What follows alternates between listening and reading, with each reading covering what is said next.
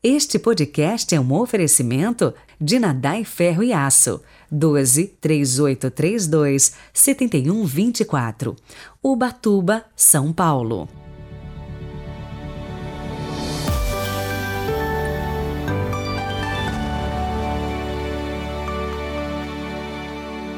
Olá, começando mais um podcast Evangelho do Dia deste sábado, 8 de janeiro de 2022. É de Santo Afonso Maria de Ligório o pensamento para iluminar o nosso dia. Ele dizia o seguinte: Nenhuma criatura pode viver sem amar, ou ama o Criador, ou ama as criaturas.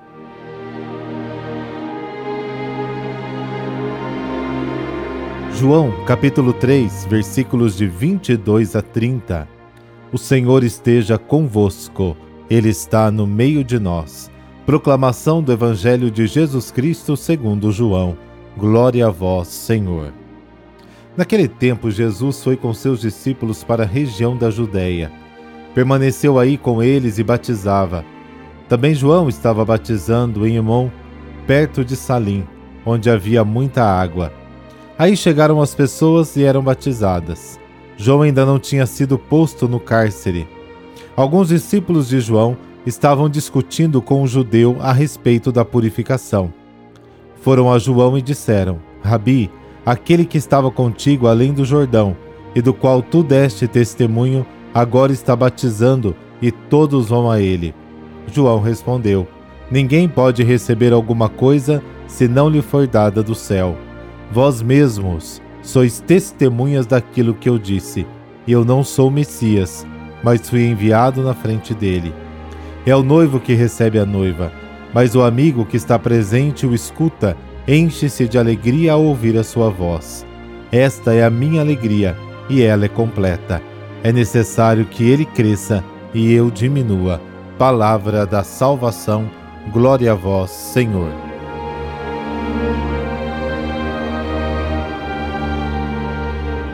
Tanto João Batista quanto Jesus mostraram à multidão um novo caminho. Mas Jesus, depois de se juntar aos movimentos de João Batista e de ser batizado por ele, deu um passo adiante e criou seu próprio grupo. Ele batizou o povo no Rio Jordão, assim como João Batista. Ambos atraíram os pobres e abandonados da Palestina, anunciando a boa nova do reino de Deus. Jesus, o novo pregador, tinha certa vantagem sobre João Batista. Ele batizou mais pessoas e atraiu mais discípulos. Assim surgiu uma tensão entre os discípulos de João e os de Jesus quanto à purificação, ou seja, quanto ao valor do batismo. Os discípulos de João Batista sentiram uma certa inveja uns ciúmes e foram falar com João para informá-lo dos movimentos de Jesus. A resposta de João aos seus discípulos é uma bela resposta, que revela a grandeza de sua alma João ajuda seus discípulos a ver as coisas de forma mais objetiva e usa três argumentos. Primeiro, ninguém recebe nada que não lhe seja dado por Deus, e se Jesus faz coisas tão belas, é porque as recebe de Deus. Em vez de inveja, os discípulos deveriam sentir a alegria. 2. João reafirma novamente que ele, João, não é o Messias, mas apenas o precursor. E três, no final, ele usa uma comparação tirada das festas de casamento. Naquela época, na Palestina, no dia do casamento, na casa da noiva, os chamados amigos do noivo aguardavam a chegada do noivo para apresentá-lo à noiva. Neste caso, Jesus é o noivo, a multidão é a noiva. João é o amigo do noivo. João Batista diz que na voz de Jesus se reconhece a voz do noivo e pode apresentá-lo à noiva, à multidão. Neste momento, a esposa, o povo, deixa o amigo do esposo e vão atrás de Jesus porque reconhece a voz.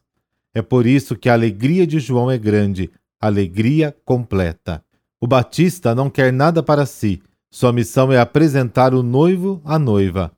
A frase final resume tudo: ele precisa crescer e eu preciso diminuir. Esta frase também deve ser o programa de qualquer pessoa que deseja seguir Jesus.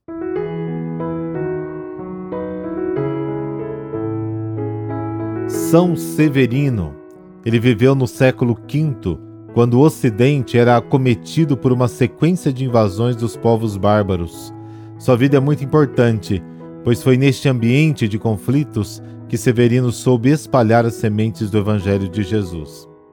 Severino nasceu no ano 410 na cidade de Roma e pertencia a uma família nobre e rica. Era um homem de fino trato, que falava o latim com perfeição, profundamente humilde, pobre e caridoso.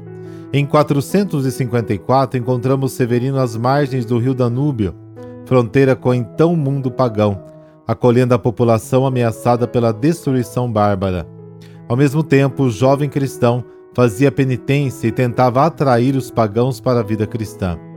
Em seu ministério apostólico itinerante, frutificou em várias cidades, com a fundação de inúmeros mosteiros. Segundo a tradição, Severino era dotado do dom das profecias e conseguia avisar populações inteiras sobre ataques bárbaros. Com isso, evitava muitas mortes, pois as pessoas podiam refugiar-se em outros locais. Morreu no dia 8 de janeiro de 482, pronunciando a última frase do Salmo 150: Todo ser que tem vida a deve ao Senhor. Ó Deus nosso Pai, nós te pedimos que, mediante teu Espírito Santo, nos concedeis o dom do discernimento para percebermos os sinais do teu amor e de tua ação na história humana.